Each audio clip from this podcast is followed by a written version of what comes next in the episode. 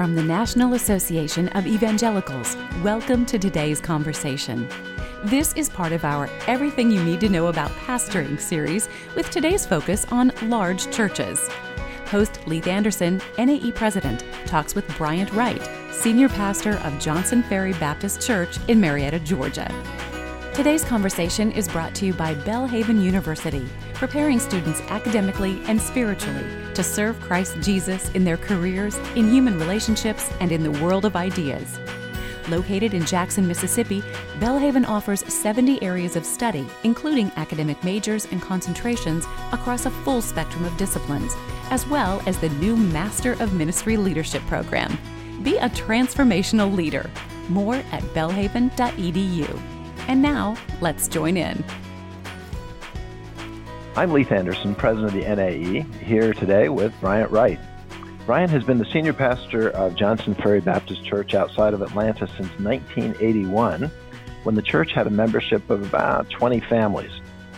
Now it has seven Sunday morning worship services with an average worship attendance of 4,000.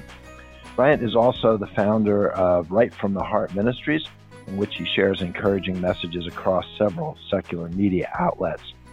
He has also written five books. Bryant has served on several boards and is past president of the Southern Baptist Convention. Bryant, you have done a lot and you have led well, and it's just great to have you with us today. Well, it's great to be with you and great to be able to visit with you once again, Lee. So, Johnson Ferry um, was a small church compared to most uh, when you were starting there with 20 families, and now you have thousands in weekly attendance. So I don't know how you summarize decades, but what happened? Um, how well, and when did all this happen? Well, God has blessed us beyond what we deserve, I realize. And really, uh, the 20 families were not even a church. They were just a gathering of folks hoping for a new congregation in our part of North Carolina. And to be called to be a church planter in those days was uh, a unique calling, especially coming from a very large church to uh, lead this congregation with no staff, no uh, facility, and no land. So it was really a great step of faith, but thankfully, God has blessed it beyond anything I could have ever dreamed of, and just very thankful to be able to stay in one church all these years and really pastor not only Johnson Ferry, but you began to pastor and hopefully have a positive influence for Christ in the whole community. All right, so I'm not just guessing. I, I, know this was not a straight line growth from when you started up until today. So there had to be plateaus along the way, right? There were plateaus, and, and for about the first 20 years, the plateaus were usually related to simply being out of space or out of parking. And so we had to have, we've had six capital campaigns over these last uh, 37 years, and a lot of times that was addressing plateau situations. Um, we have continued to grow numerically in membership. Uh, baptisms have continued to be strong. Our uh, ministry giving to the budget has continued to grow on an annual basis, but we have hit a plateau over the last few years in worship attendance uh, that I think is also happening a lot of churches around the country as people are coming less frequently to worship these days. So we've had the plateaus, early days related to lack of facility opportunities and lack of space, but uh, in the last few years, it's been different in regards to attendance. Bryant, I'm going to squeeze in a story about you, which you may not remember, but it was uh, impressive to me. You talk about your capital campaigns. One time, you and I were in your car in the Johnson Ferry parking lot and you were embarking on a capital campaign and I really liked your car. It was an SUV and you said, Well, I'm going to sell it. And I said, Why are you going to sell it? And your answer was, So that I can give more to this capital campaign. I don't know if you remember this, but you totally impressed me with the level of your commitment because it was a really nice car. Well, honestly, I don't remember that leap, but I do know that my wife Ann and I have had to decide through many campaigns what we were going to sacrifice or give up, and it's really been a very exciting journey in that regard because each time God obviously meets the needs in our life, whatever decisions were made. So, were you surprised by this growth, or, or when you had 20 families, and you, did you think, "Oh, someday this is going to be a megachurch"?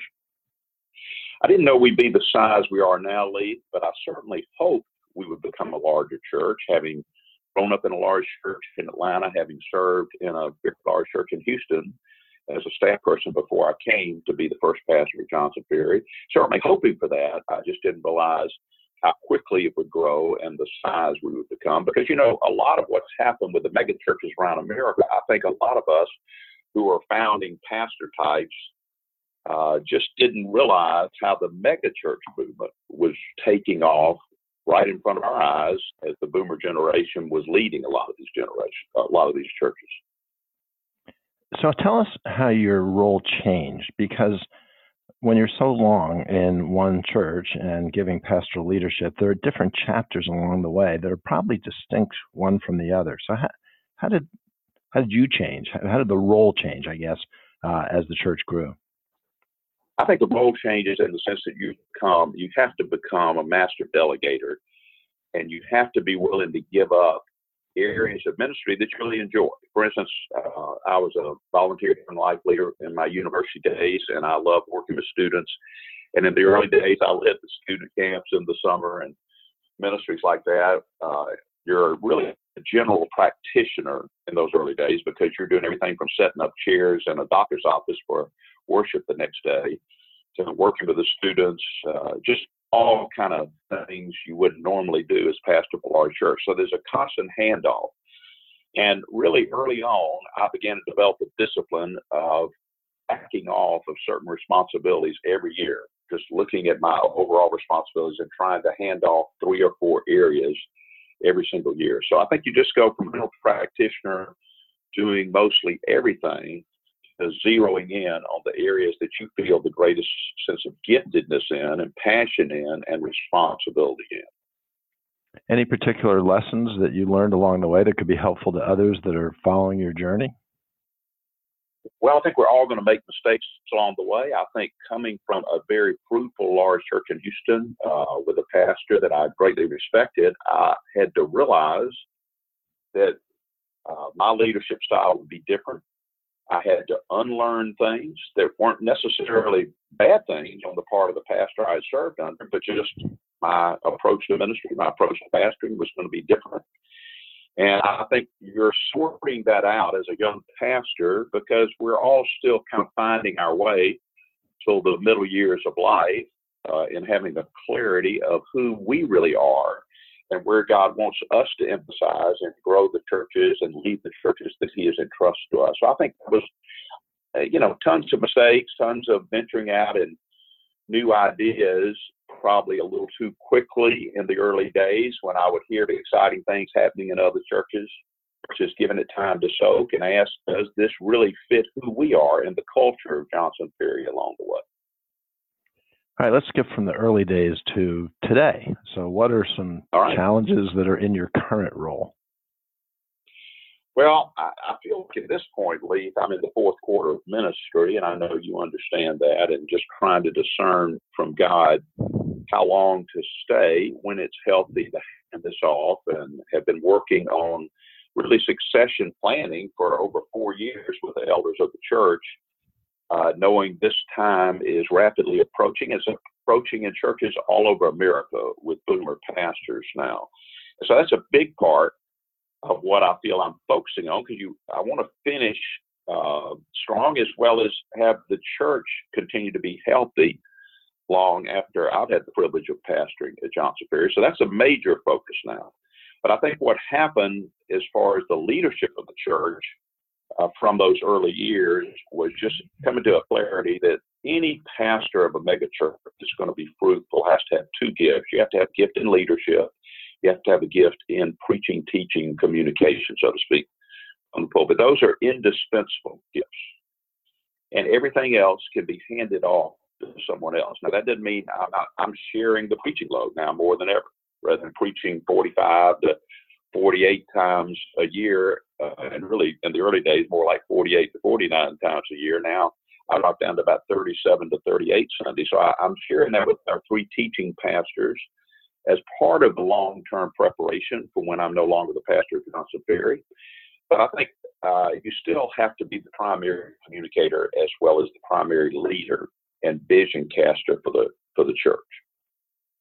Maybe that applies to every chapter and every size, but can you distinguish from the parishioner's point of view, from those in the pew, how the expectations that they have of you as a pastor are different from when you have 20 families to when you have thousands of people and each of the stages in between? Because it's not just you who's changing they're changing too and they're changing their expectations of you. So how do they vary? Well i think one thing that i was conscious of having come from larger churches mm-hmm. is the personal attention, if you will, whether it's a hospital visit or a family crisis. I, I wanted to be sensitive of precedent setting in those early days. And I think you have the time to be there much more intensely in a family crisis or hospital needs along the way. But I really didn't do that as much in the early days, anticipating we were going to be a larger church so that there wouldn't be a disappointment down the line. At the same time, I think when you become a larger church, the average church member really is not expecting you to have that personal touch. And any personal touch you have is almost a pleasant surprise. Uh, matter of fact, I've commented to many folks uh, that I may maybe had a long-term relationship with that I visited in the hospital in a serious situation, or they were a leader of our church that I was visiting. I would walk in and reassure them, "Look, I don't want you to be alarmed that I'm here. Uh, I don't think this means you're going to die very soon, you know, because they're often, oh my goodness, the pastor's here. This is, uh, I must be sicker than I thought. So, kind of, kind of, kind of joke about uh, those things along the way, and at the same time realize that the congregation, when you're a larger church, really doesn't expect that personal touch near as much as often is the case in smaller or medium-sized churches. An advantage that you have had, though, is um, because you were there through each of those phases, you know a lot of people by name, you know their children, you know their stories, because That's it's right. been spread out over time. So when a successor comes, there are thousands of people whose stories they don't know. And Absolutely. there's many ways in which they can't ever quite catch up to where you are. All right, let's talk about money. Um, that's often yeah. especially a challenge for pastors of small churches. And actually, there are a lot of bivocational pastors, and the number seems to be growing who are just struggling to buy health insurance and you know pay off their credit cards and all those things. So I'm thinking it's probably not the same challenge for pastors of large churches. So how have you experienced different kinds of financial challenges? And you know, there's an adage, I'm not totally sure I agree with it, that says more money, more problems. Is that true in the church context? Talk about money. Well, they, uh, you're always going to have the money challenges, no matter what size your church. It's just that the size of them can seem overwhelming times. My wife and I have had personal challenges in each of those capital campaigns as we were really led to step out on faith beyond what we could humanly do. So we had those exciting but often scary times of making pledges along the way, wondering how God was going to meet our needs and we could fulfill those pledges. And thankfully, He always did. And that was a very uh, wonderful faith builder along the way personally.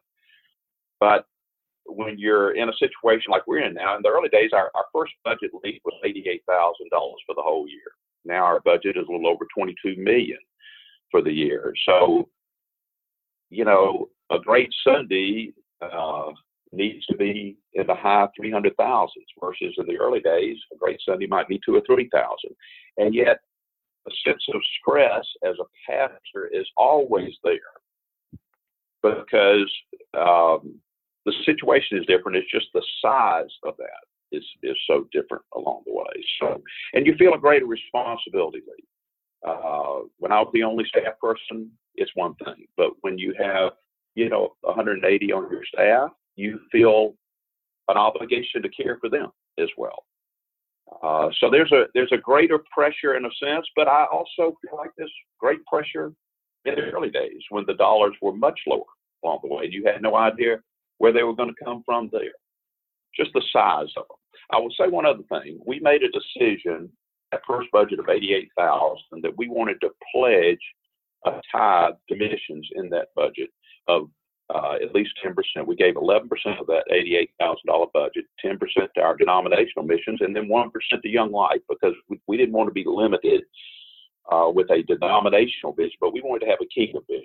And God has really blessed that by being able to increase the percentages to global missions and to other ministries outside our denominational heritage in a way that it has become really the greatest God thing uh, in the ministry of Johnson Ferry through the years, what he's allowed us to do in global mission. So I really encourage a small church, a startup church, to really step out on faith in giving to global missions rather than just to the ministry in your local community, because I think God blesses that. Several years ago, I had a conversation with a Southern Baptist leader, and I don't exactly know what the question was that I asked. It was something like, um, tell me what's going on with uh, younger pastors and church planters and all that in the Southern Baptist Convention. And the response was every one of them wants to grow up to be Bryant Wright.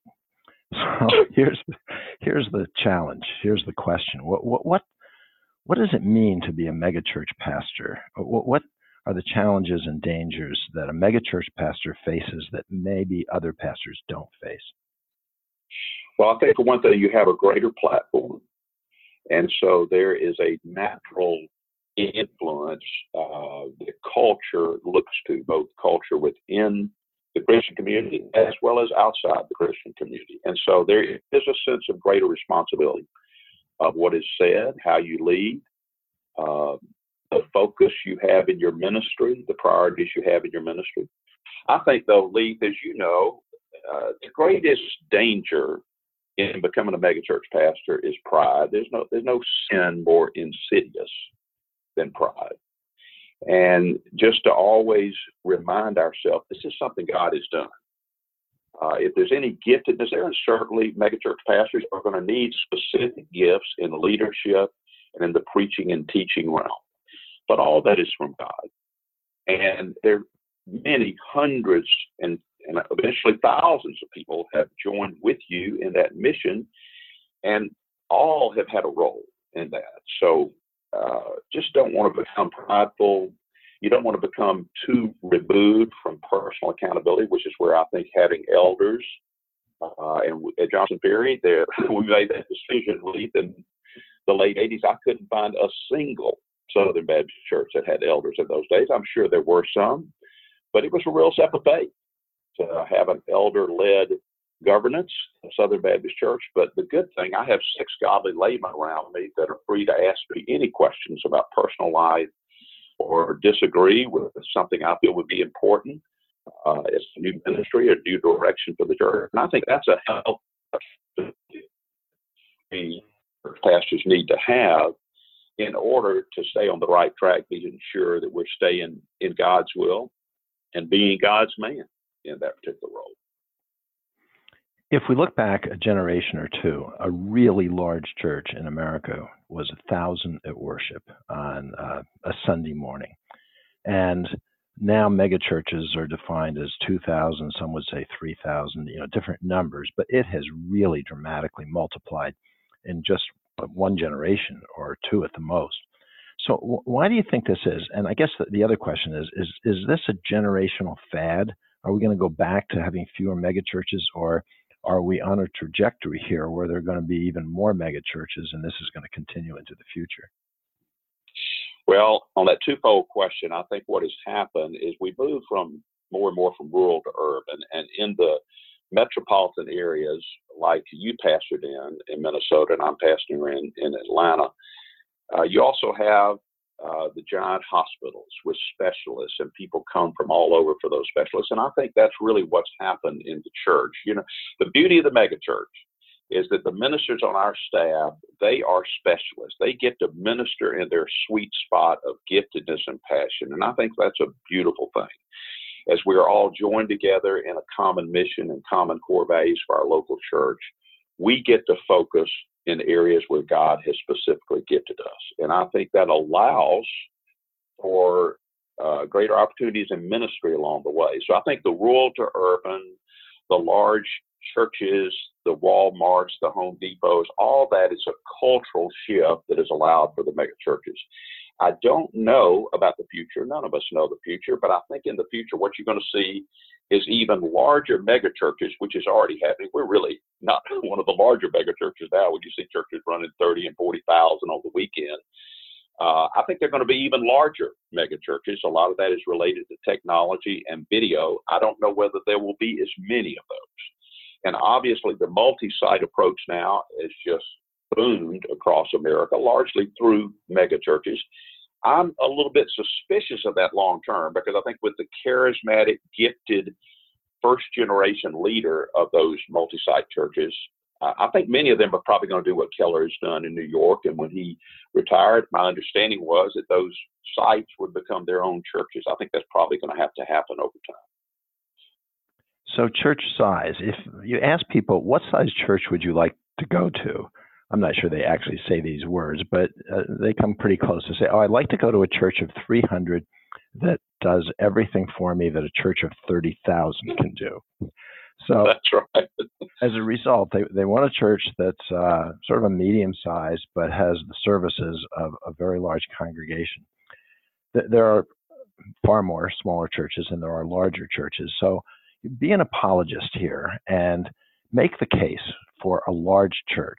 Why do we need? Why do we want? What's what's the value? And if you were talking to somebody, how would you convince them? Not necessarily Johnson Ferry, but how would they go to a, a church that's large? Why should they do that? Well, for one thing, large or small is neither good nor bad. I mean, you have large churches that are heretical. You have small churches that are heretical. You have large churches that have a great spirit and a great love within the fellowship and you have large churches that don't, as well as small churches the same there. So um, I really believe that it is up to God to determine the size of the church. Our responsibility is to be the best stewards of the gifts that God has entrusted to us. And if for some reason He chooses to bless the church to become a megachurch, then we have a responsibility to make that megachurch small for those that come into the church. And what I mean by that is where they can find a sense of community. Because the average person within a church is not going to know more than 75 people. So we've got to have systematic structure within that megachurch to allow them to find their church within a church, is what we call it at Johnson Ferry, so that they begin to feel it is small once they come inside because the major hesitation of people coming to Johnson Ferry is they're intimidated by the size. They tell us that over and over again. So we have to go to extra lengths to help them find that church within a church where they can have a sense of community, the fellowship, the Christian fellowship that really makes them want to stay and feel a part of the fellowship. So there's some pastors um, and maybe people who are in seminary or college and they're trained to be pastors and they want to be the pastor of a large church, often because they grew up in a large church, or, or that's sort of been their church yeah. experience, or maybe they just believe that that's what God's calling them to do. So you said earlier that the pastor of a large church needs to be good at two things: to lead and to preach. And those are no small tasks uh, to be a good leader and a good preacher, and they don't always go together. Um, but you've already stated that. Are, are there other things that a person has to have to be effective in order to pastor a large church, sort of the profile of what that person uh, needs to be? Well, I think in mentioning those two things, you just have to be willing to hand off a lot of areas of ministry that you would like to be personally involved in. And if you're not willing to hand it off, you're probably going to limit the size of the church or the growth of the church. That's just that's just a reality. And leave a lot of pastors want to have that personal touch with everybody in their local church. Well, if that's the case, you're going to be called to pastor a small to medium sized church. But if you're willing to hand it off to people who are more gifted than you in other areas, such as working with children, working with students, working in the women's ministry, working in the sports and fitness ministries, if you're willing to hand that off, then there is the opportunity for the church to become larger as long as you have the leadership gifts to both delegate and verify. I love Reagan's words trust, but verify. And that's the big decision a pastor has to be able to make if it is going to become a larger megachurch. there has to be changes along the way, though. So you, you talk about a pastor who wants to be more of a chaplain and wants to know yes, everybody right. and do everything.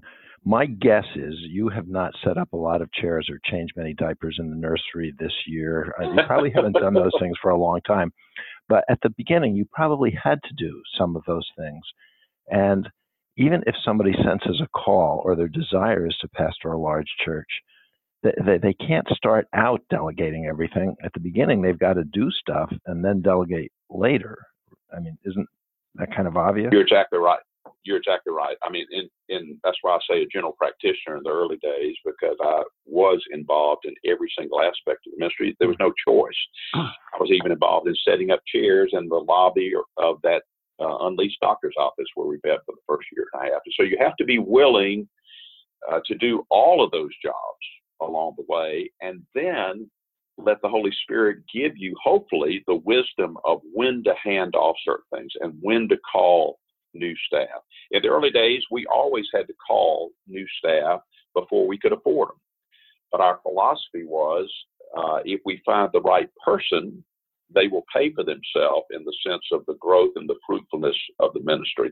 But at the same time, Lee, as you know, there's a fine line between faith and foolishness, and you can get ahead of things maybe making that decision too soon along the way. And that's a lot of learning.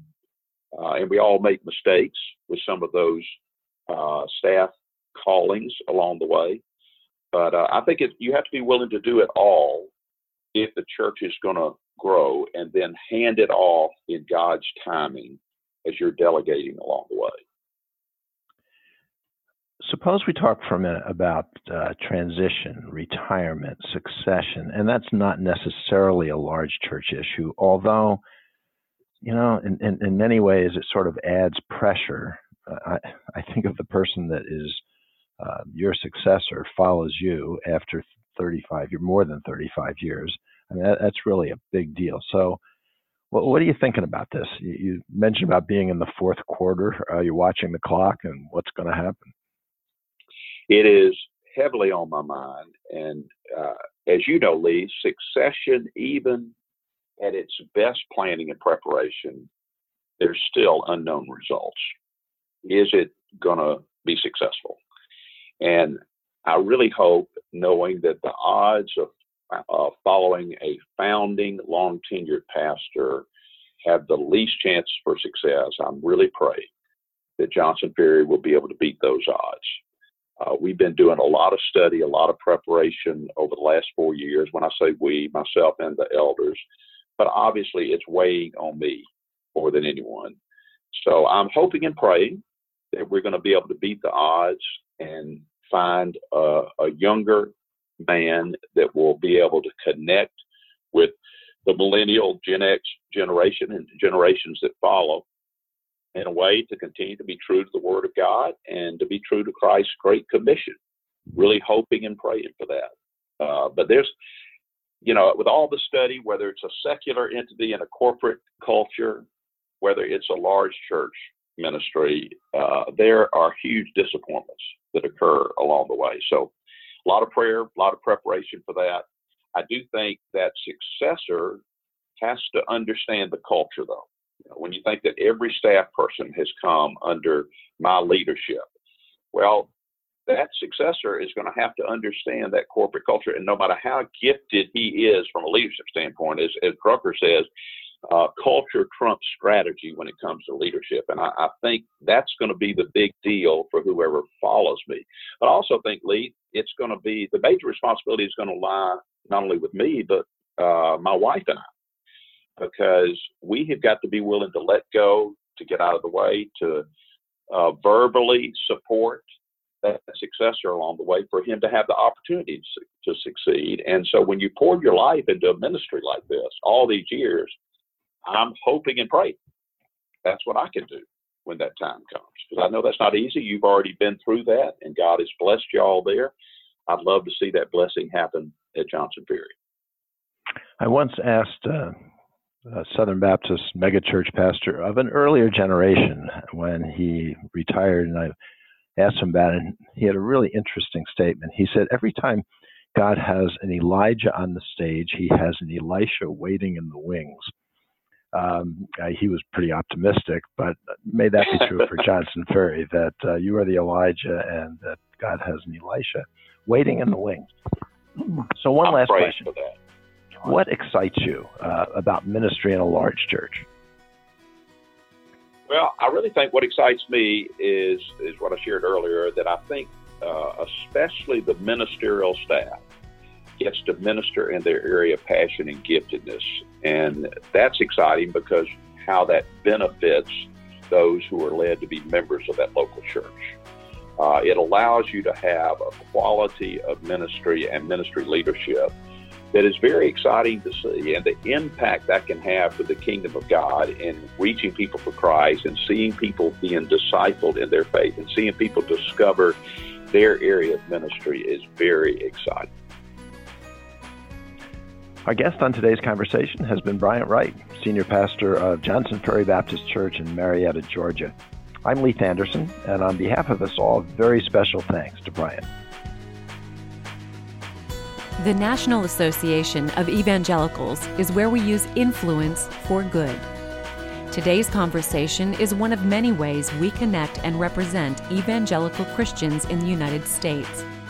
To discover more NAE topics and resources for you and your church, please follow along on Twitter at NA Evangelicals or on our Facebook page for the National Association of Evangelicals. And sign up for our email list when you visit our website at nae.net.